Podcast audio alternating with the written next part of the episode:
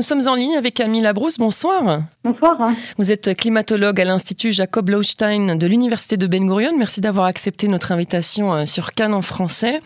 Euh, Camille Labrousse, on parle beaucoup de canicules, de vagues de chaleur euh, ces derniers jours en Europe et même ces deux dernières semaines. Ma première question, elle est très simple. Quelle est la différence entre une vague de chaleur et une canicule, s'il y en a une d'ailleurs? Alors oui, bonjour, merci de m'avoir invité. Alors, une vague de chaleur et une canicule, euh, je dirais que ce sont deux termes déjà qui sont plutôt associés à la langue française et je suis pas sûre que tous les pays fassent, euh, cette distinction entre les deux. Mm. Euh, le terme vague de chaleur est plus scientifique parce que bah, c'est exactement le terme qui est traduit en anglais heat waves et qu'on utilise en science. Et je dirais que la, donc la différence entre les deux, c'est juste sur le fait, sur comment ces deux éléments sont mesurés. On a d'un côté la canicule, c'est plutôt un événement qui a lieu au moins sur trois jours et qui va avoir, euh, qui va dépasser des seuils de température journalière maximale euh, au-dessus de 36 degrés mhm. et qui ne va pas dépasser un seuil en dessous de 21 degrés la nuit, euh, mhm. qui sont les températures minimales. Et cette canicule, elle dépend de où on se trouve en France ou ailleurs du coup dans le monde si on regarde une autre région du monde parce que ben, chaque euh, air climatique va avoir des températures maximales, minimales qui lui sont euh, caractéristiques. Oui, forcément, c'est pas la même température en Israël qu'en France, par exemple. Oui, voilà. Donc c'est n'est pas le mm. même indicateur, effectivement. Exactement. Même en France, euh, entre une canicule à Paris et une canicule à Perpignan, normalement les seuils ne vont pas être tout à fait les mêmes. C'est plus frais à Paris. Ça, ça paraît logique. Mm. Oui, allez-y.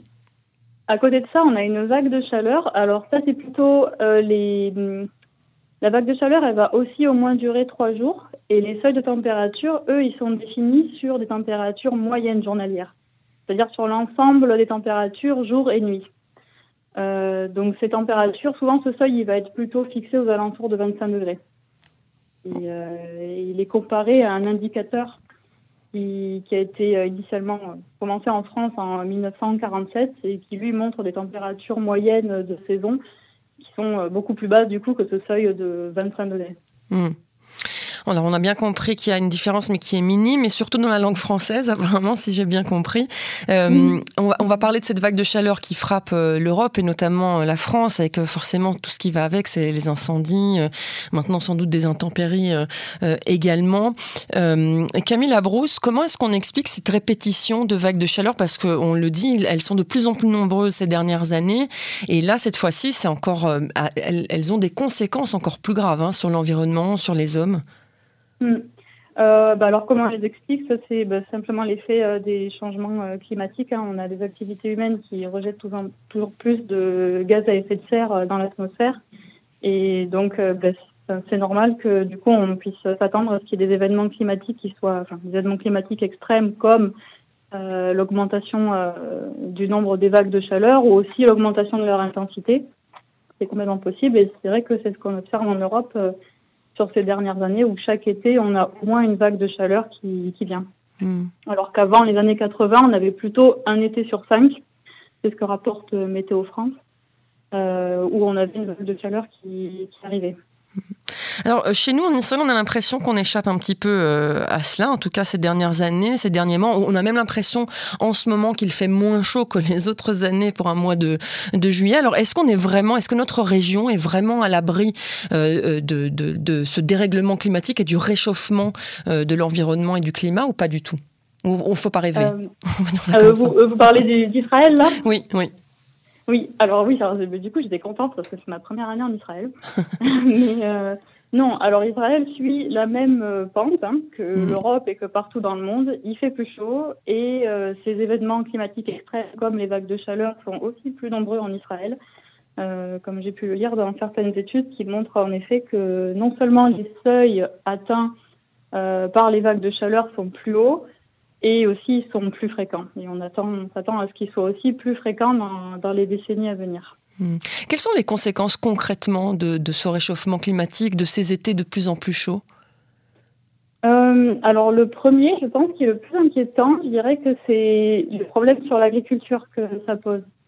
Euh, qui dit vague de chaleur, ça va souvent aussi s'accompagner de sécheresse.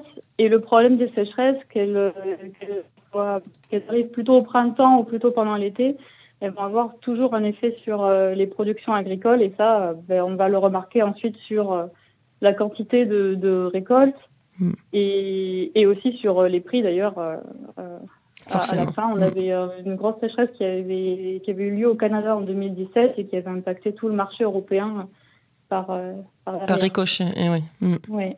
Et puis après, il n'y a pas que ça, il y a des effets sur la santé, par exemple aussi. Euh, vague de chaleur, il y a toujours, euh, ça s'accompagne toujours d'une hausse de la mortalité. Mm. Euh, oui, d'ailleurs, même en Israël, on dit qu'il y a une, une, hausse de la mortalité, alors qu'en Israël, on est plus habitué à la chaleur, on a la climatisation partout, etc. Mais ça n'empêche pas mm. que les personnes plus fragiles eh bien, supportent très mal hein, ces vagues de chaleur.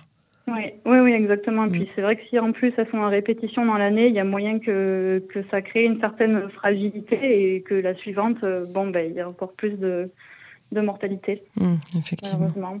On a aussi un problème sur euh, les incendies. On le voit euh, là chaque année maintenant. A l'an dernier c'était la Grèce. D'ailleurs, et de nouveau ils ont des incendies maintenant autour de Athènes en ce moment. en France aussi, la Gironde maintenant. Et ça, c'est ben voilà, c'est aussi à cause des sécheresses. Les sols sont très secs, donc euh, les incendies peuvent partir, euh, peuvent démarrer facilement. Hmm. Et se propager facilement, évidemment aussi. Et aussi, oui. Hmm. Hmm. Est-ce qu'on peut encore éviter le dérèglement climatique, le réchauffement? Est-ce qu'il y a une marche arrière possible? Qu'est-ce qu'on doit faire en fait concrètement? Euh, alors, une marche arrière possible, pour le moment, j'en sais rien. En tout cas, au moins ralentir, ça c'est sûr, c'est possible. Euh, et là, ben, ça dépend des politiques en fait qu'on qu'on va qu'on va emprunter. Euh, dernièrement, on a les rapports du GIEC, du groupe d'experts sur euh, les changements climatiques, qui, euh, qui montraient des nouveaux scénarios climatiques, c'est-à-dire ils, ils, font tourner des modèles climatiques qui nous donnent euh, quel climat on aura d'ici quelques décennies en fonction de, comment on oriente nos sociétés. C'est-à-dire, mettons qu'on compare une société où tout à coup on arrête complètement, par exemple, de se déplacer en voiture, de d'émettre euh, tous les gaz à effet de serre, mhm. Euh, on compare comment le climat devient euh, avec une société comme ça par rapport à une société extrême, au contraire, où on va relâcher encore plus de gaz à effet de serre dans l'atmosphère. Et, euh, on voit avec ça qu'on peut vraiment quand même euh, contrebalancer les effets, ou ralentir en tout cas le, les changements climatiques et l'augmentation des températures, entre autres. Hmm. Sauf que dans aucune société, j'imagine qu'on réduira à zéro. Euh, Alors, à zéro, ça paraît euh, compliqué, effectivement. Une dernière question, euh, euh, Camille Labrousse. Donc ça, c'est au niveau des États et de la politique de l'État. Mais nous, simples citoyens, est-ce qu'il y a des gestes, des actes qu'on peut poser pour essayer de, de, de contribuer à ce ralentissement, comme vous dites? Euh, eh ben, il y a des petites choses qui sont toutes simples à faire. Par exemple, euh, quand on habite en ville, et d'ailleurs c'est beaucoup plus agréable, c'est de circuler à vélo. Mmh. des, des, petites choses simples comme ça. Faire attention aussi à, euh, je sais pas, ça se fait de plus en plus, euh, ben, surtout en Europe de l'Ouest maintenant, la consommation de plastique et ces choses-là qui vont euh, sur, à la fin, en fin de chaîne finalement polluer l'environnement. Aussi euh, euh,